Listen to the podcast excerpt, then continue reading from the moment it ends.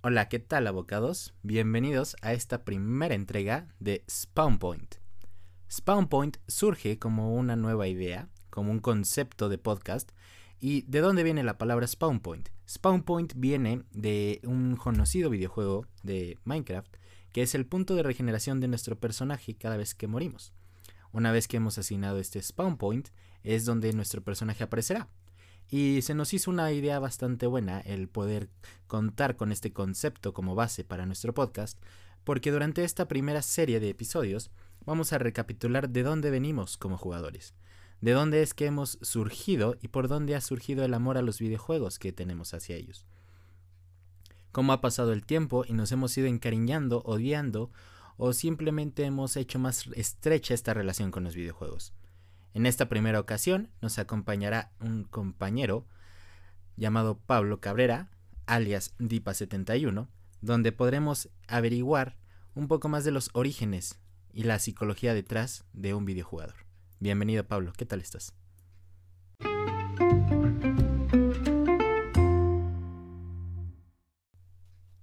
Bien, bien, gracias, aquí andamos. Ok, ¿cuánto tiempo tienes eh, jugando videojuegos?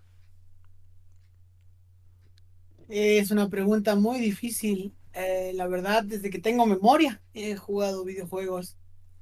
Yo creo que esto es algo que me dejó mi papá y la verdad, eh, conforme he crecido, pues he ido evolucionando y siguiendo todos los juegos. O sea, he ido también adaptándome a cómo han cambiado los juegos. Me ha tocado ver historia, me ha tocado ver consolas, me ha tocado ver un montón de cosas pasar. Un poquito de contexto para, para todas las, aquellas personas que nos escuchen y que no tengan, no estén muy bien metidas en contexto. ¿Nos podrías compartir tu edad? Para, para no parecer aquí que, que acabamos de descubrir a la primera persona en jugar el juego de ping pong del Atari. Sí, claro, tengo 21 años, tampoco soy la persona más grande del mundo, pero tengo 21 años, aquí ando. Ok, perfecto. Sí, creo que como todos nosotros nos ha tocado llevar ya un buen rato en esto de los videojuegos, ver cómo van evolucionando las cosas y, y ese alcance exponencial que han tenido últimamente. Ah, en, este, en este alcance de videojuegos que has vivido, digo, a ti te conozco un poquito más de cerca, entonces sé más o menos qué estilo de juegos son los que, los que te llegan a llamar, los que te llegan a interesar más. Pero ¿podrías compartirnos, por ejemplo, cuál sería un top 3 de tus videojuegos favoritos históricos? Eh, está un poco complicado porque en toda mi vida sí he jugado muchos videojuegos. Eh, conforme ha pasado el tiempo, como dije, me he ido adaptando y cambié de consolas. Entonces, sí le agarré cariño a juegos antiguos como de Play 3 y así. Eh, y ahorita pues juego más en computadora. Entonces, sí está un poco complicada. Mm, pero yo diría que a pesar de que ahorita ya no juego este juego, eh, considero que sí me dio muchos, muchos, mucha emoción participar y estar en eventos, jugar competitivo, estar en el multijugador, conocer a la gente, conocí muchísima gente. Yo creo que en primer lugar pondría League of Legends. La verdad es que me dio mucha emoción, me gustó desde que empecé a jugarlo, vi cómo evolucionó el juego, cómo fueron añadiendo y quitando cosas. La verdad es que ese, ese sería el primer juego, sin duda. ese sería tu top tier. O sea, el juego que más has disfrutado en toda, toda tu vida jugando videojuegos sería League of Legends. Sí, la verdad es que es un juego que me, que me marcó, la verdad. Ok, ahorita, ahorita retomamos con ese punto. ¿Cuáles entrarían en tu top 2 y top 3 de videojuegos? Ponle juegos que no te han marcado tanto, que no han dejado una cicatriz tan profunda en ti como quizá lo ha hecho League of Legends pero sí juegos que digas, lo voy a recordar por algo en especial. Mm, ese yo pondría en segundo lugar el Dead Island. Eh, lo jugué en PlayStation 3. Dead Island, sí. La verdad, PlayStation 3. Sí.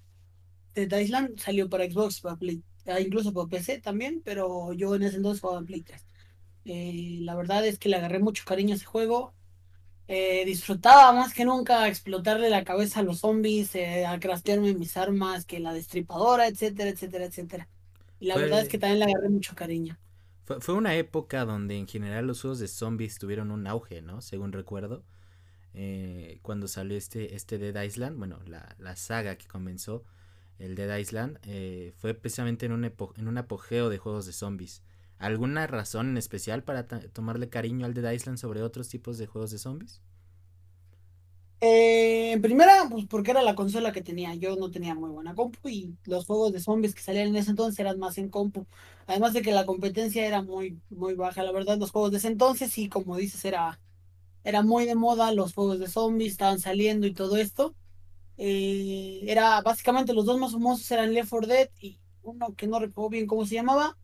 Pero se supone que este juego iba a innovar porque iba a meter, pues así como un RPG y a la vez a jugar con amigos y subir de nivel, habilidades, mejorar armas y todo eso. Entonces fue como innovador en ese entonces. Eh, la verdad yo en lo personal no, no lo había agarrado, o sea, no había visto bien y mi hermano fue el que lo compró. Dije, va, vamos a probarlo y lo terminé jugando más yo que él. Entonces la verdad le agarré mucho cariño al juego porque sí innovaban muchas mecánicas que en ese entonces no había. Ese, es una un buen punto. ¿Tendrás un aproximado de cuántas horas habrás jugado? Digo, sé que por la época que lo jugaste en PlayStation 3 me parece no hay histórico como tal fidedigno de cuántas horas lo has jugado como por ejemplo lo hay en su contraparte de PC, que es en Steam que te aparecen las horas las horas jugadas, pero ¿tendrás alguna noción, alguna idea de cuántas horas le has dedicado? Porque sé que cuando tú te metes en un videojuego, te metes de verdad.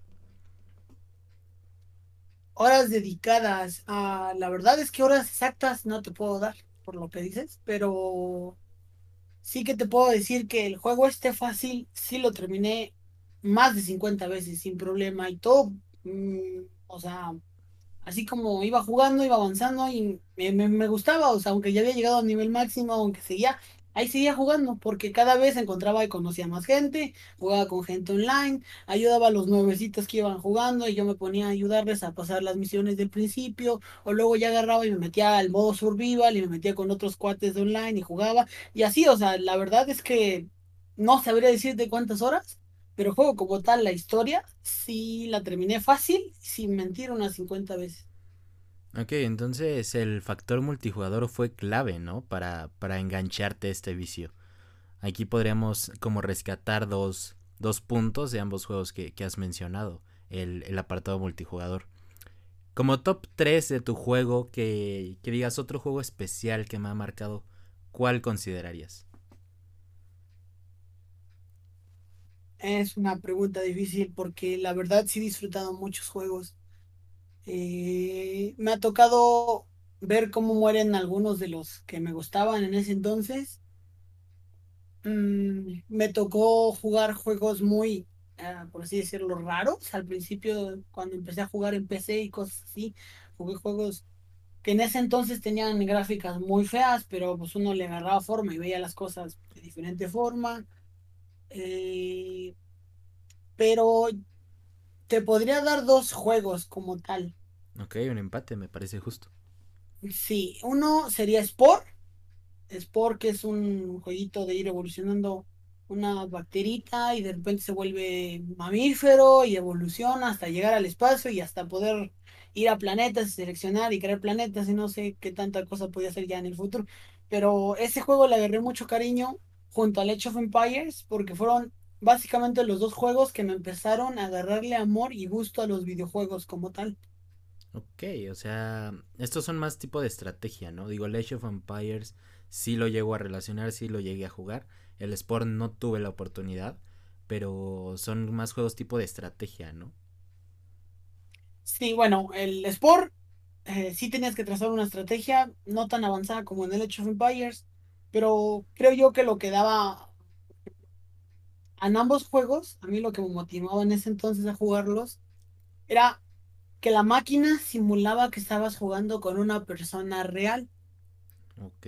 Entonces te ponía cierta dificultad la máquina, jugabas por ejemplo en el Age of Empires con la máquina y pues él tenía su civilización, sacaba soldados, te iba a atacar, tú le respondías y así. Entonces te daba la sensación de que estás jugando con otra persona. Y en el Sport igual, ya había momentos en los que creabas tu criaturita y te ponían a jugar con otras criaturas de la máquina. Ibas, es como actualmente más o menos como el, el Slither.io o esos jueguitos de celular que salieron que eran de comiéndote bolitas y te hacías más grande, te ibas comiendo a los demás jugadores, pero en vez de ser con jugadores era con máquina en ese entonces. Entonces, A mí lo personal me gustaba mucho eso de que pues sentías que estabas jugando como con más personas.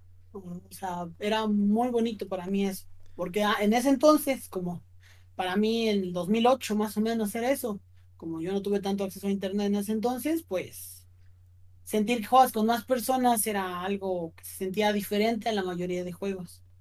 Ok, eso, eso es un punto interesante que comentas, justo lo, lo estaba pensando ahorita, que una similitud entre el top 1 y el top 2 era el modo cooperativo. Me comentabas que, bueno, pues obviamente League of Legends es, es un juego que quien no conoce, ¿no? O sea, un juego de MOBA 5 vs 5. Y el Dead Island, que lo que te centraste más fue en la característica online, ¿no? O sea, en el hecho de de jugar con amigos, jugar igual hasta con desconocidos, pero el hecho de que siempre fuera esa interacción entre personas.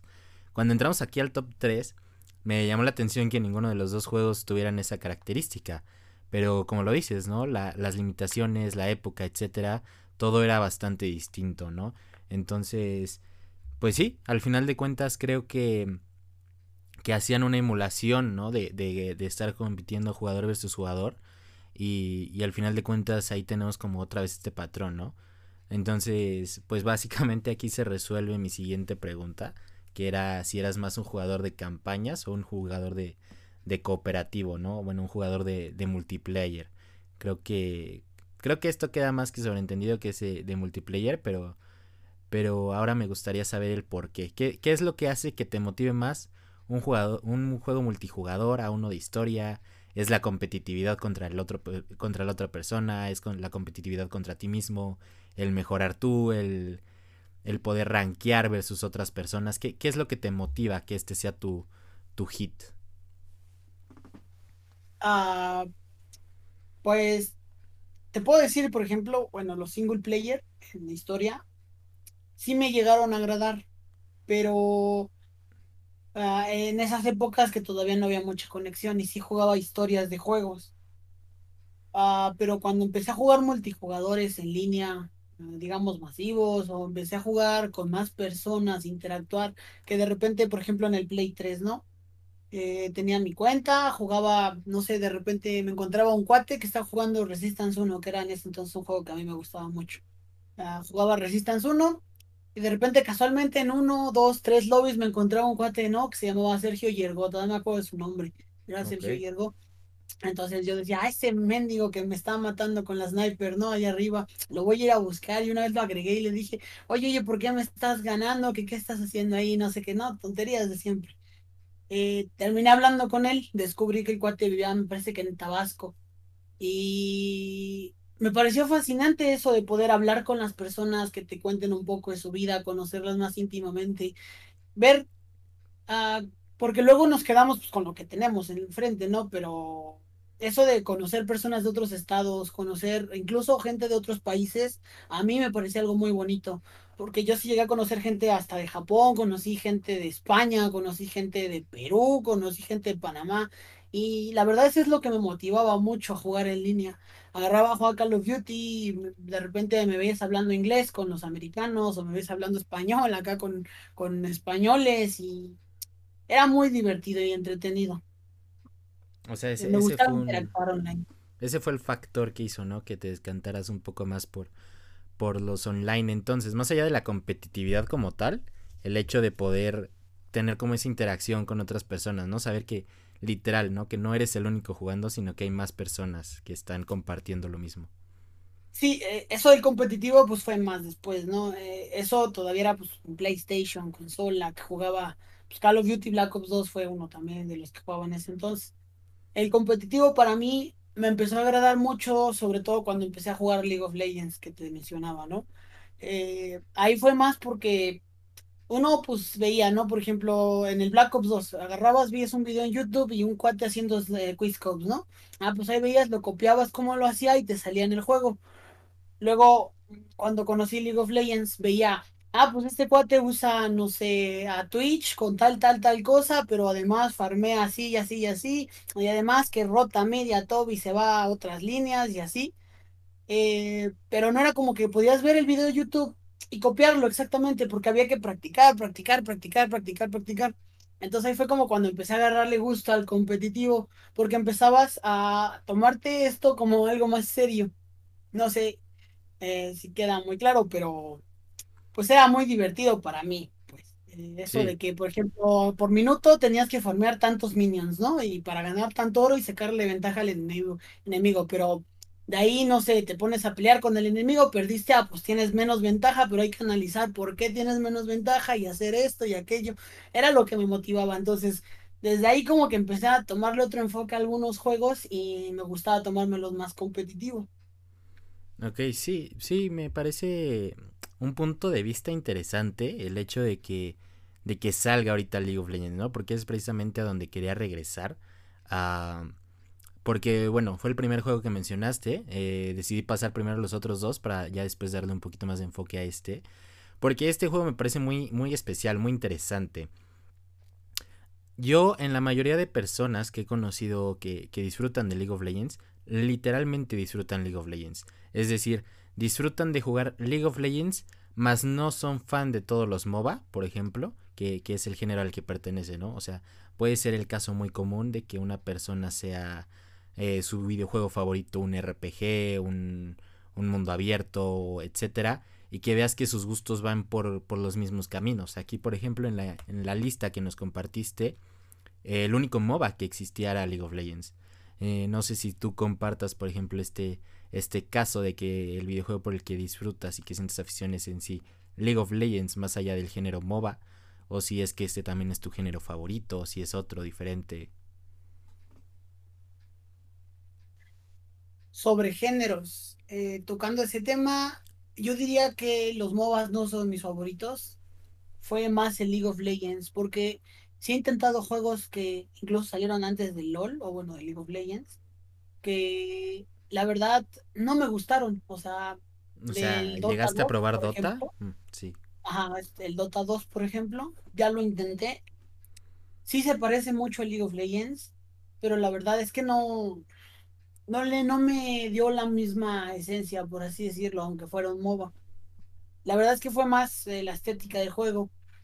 Te puedo decir, la primera impresión que tuve del juego cuando lo jugué por primera vez fue, este juego es de nerds. O sea, sí lo dije, este juego es de nerds. ah, ¿Cómo vas a estarte preocupando por torrecitas y moverte? Y luego hay magos y luego hay eh, que arqueros con flechas de hielo y, y mm, hombres que matan este esqueletos y así. Yo decía, no, esto se ve muy nerd, muy estilo calabozos y dragones, ¿no? Sí, sí. Eh, y esa fue como mi primera impresión, pero ya jugándolo le fui agarrando cariño, me empezó a gustar, me envició y todo esto. Pero no puedo decirte que los MOBAs son mi género favorito. Yo diría que mi género, ajá, ajá. tú, tú compartes, ¿no? Como esta línea que te comentaba ahorita de, de me gusta League of Legends, pero es el único MOBA que me gusta, ¿no? Eh, sí, básicamente sí. Ok, y, regresando al tema de tu género favorito, entonces, ¿cuál sería? Yo pondría como mi género favorito los shooters. Ok, los shooters. me agradan mucho los shooters. Los shooters, incluso me parece el único en tu lista fue um, Dead Island, ¿no? Me parece que es género shooter, se podría englobar. Ah, sí, sí se podría decir que es un shooter.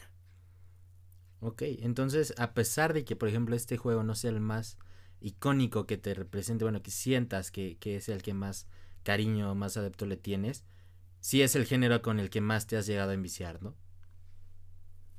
Sí, en su tiempo fue de los que más me envició y más me gustó. O sea, si nos vamos un poquito atrás, ah, te puedo decir otros shooters que sí me enviciaron. Black Ops 2, simplemente que ya lo mencioné. El Resistance 2 también en su tiempo me envició y son shooters, pero sí eran como shooters específicos y, y pues más parecido, el, por ejemplo, el Resistance 2 era más parecido ya al, al Call of Duty y ese tipo de cosas y esos sí son pues, puros shooters, pero el Dead Island no tanto, pero aún así se puede considerar shooter. Con toda esta um, experiencia, bueno, todos estos juegos que has jugado, digo, sé que tú eres también mucho de jugar um, indies, aventuras un poquito más, más eh, fuera de lo común, ¿no? Fuera de, de lo que te suele ofrecer el mercado de que está lleno de triple A's del momento, que, que juegos acá súper esperados por ocho años, etcétera, etcétera. ¿Qué impacto consideras que te ha traído el jugar todos estos videojuegos? sobre los indies, ¿no? En general, o sea, me refiero a la, la experiencia que creas que te ha, te ha traído el jugar videojuegos. Digo, yo hago referencia aquí a los indies precisamente por, por el hecho de que creo que te conozco un poquito más y sé que sé que tú le das oportunidad a este tipo de, de experiencias que, que igual en, en otras personas pues no se permiten o no se abren tanto, que se cierran un poquito más, por ejemplo, los AAA. Tengo que reconocer que, por ejemplo, yo suelo ser más de juegos AAA o AA. Es rara vez que me abro a, probar un indie. Cuando lo hago es literal porque quiero probar algo diferente. Y sé que, por ejemplo, tú sí lo sueles hacer más. Y creo que este tipo de juegos suelen tener un trasfondo más... Mmm, que te llega más, ¿sabes? O sea, más profundo a, a nivel de... de no sé, de sentimientos emocional, psicológico, etcétera, que dices, no sé, por ejemplo, el jugar videojuegos me ayudó a, a, a, salir de un momento difícil. O sea, es que el jugar videojuegos me metió en un momento difícil. Cosas de este estilo que, que pues al final de cuentas son las que vamos viviendo en nuestros días a días y, y son las que a veces los videojuegos nos ayudan a llevar a cabo, pues a atravesar todas estas situaciones. Pues fíjate que sí, sí me han ayudado. Eh, mi experiencia con muchos juegos, no nada más indies, no nada más con los shooters, no nada más con el MOBA, con League of Legends, que sí que jugaba. Es, a mí, bueno, en lo particular, yo usaba mucho los juegos como para pasar el rato, como para cuando no tengo nada que hacer, no quiero, no tengo mucho que hacer, eh, uso los juegos. Incluso me han ayudado a reflexionar cosas. Hay indies que la verdad tocan temas muy, como decirlo, profundos o luego te hacen ver las cosas hasta de diferente forma. Eh, eso sobre los indies, yo sí diría que son juegos que usualmente sí tocan puntos o temas que no tocan ni las AAA y no nada más porque no quieran tocarlo, sino porque no es lo comercial. Eh, y sobre los, pues, los multijugador, que yo jugaba tiempo o que sigo jugando a veces aquí, este, puedo decirte que es algo muy bonito eso de conocer gente. A mí me agrada mucho conocer gente. Te puedo decir que he conocido todo tipo de personas en línea y me agrada eso, me gusta mucho. Me gusta que aunque tengo una amistad, por ejemplo, que ya lleva aproximadamente 12 años, ¿no es cierto? Eh, sí, más o menos entre 10 y 12 años okay. estar con esa persona. Nunca le he visto la cara, no lo conozco en persona, pero como hemos hablado en línea, seguimos haciendo chistes, nos seguimos hablando, de repente agarramos y jugamos diferentes juegos y así, y la verdad es que nunca lo he conocido en persona y no necesito conocerlo en persona porque creo que he convivido lo suficiente con él para saber cómo es y, y saber que me cae bien. Entonces, yo diría que sí ah, se puede considerar un estilo amistad, digamos, alguien que conoces en línea y te, te encariñas, por así decirlo, con esa persona.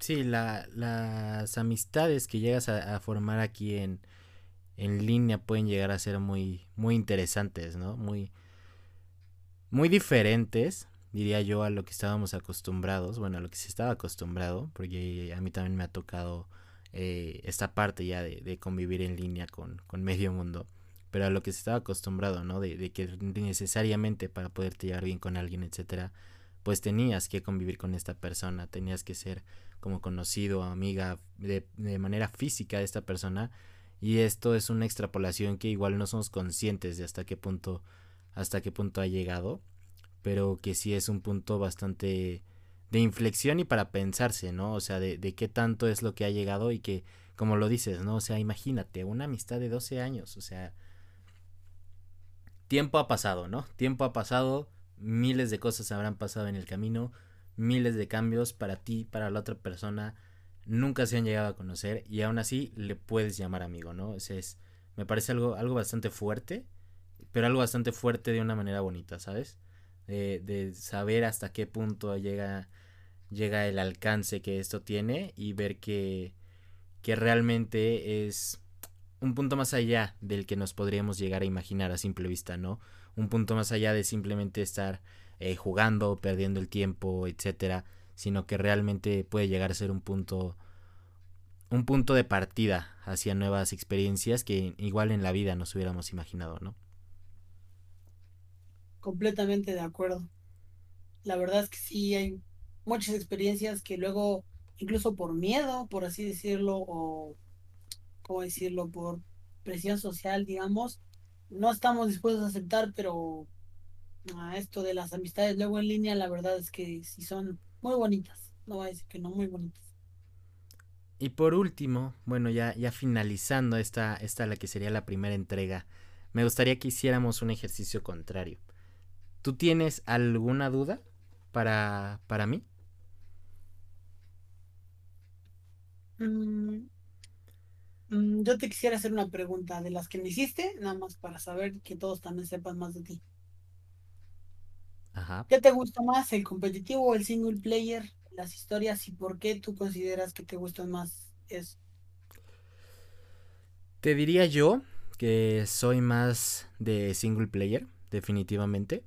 Yo cuando empecé a jugar videojuegos era al contrario. Yo cuando empecé a jugar videojuegos eh, yo siempre he sido consolero. Entonces yo siempre he sido eh, de la primera Xbox. De ahí brinqué a la Xbox 360.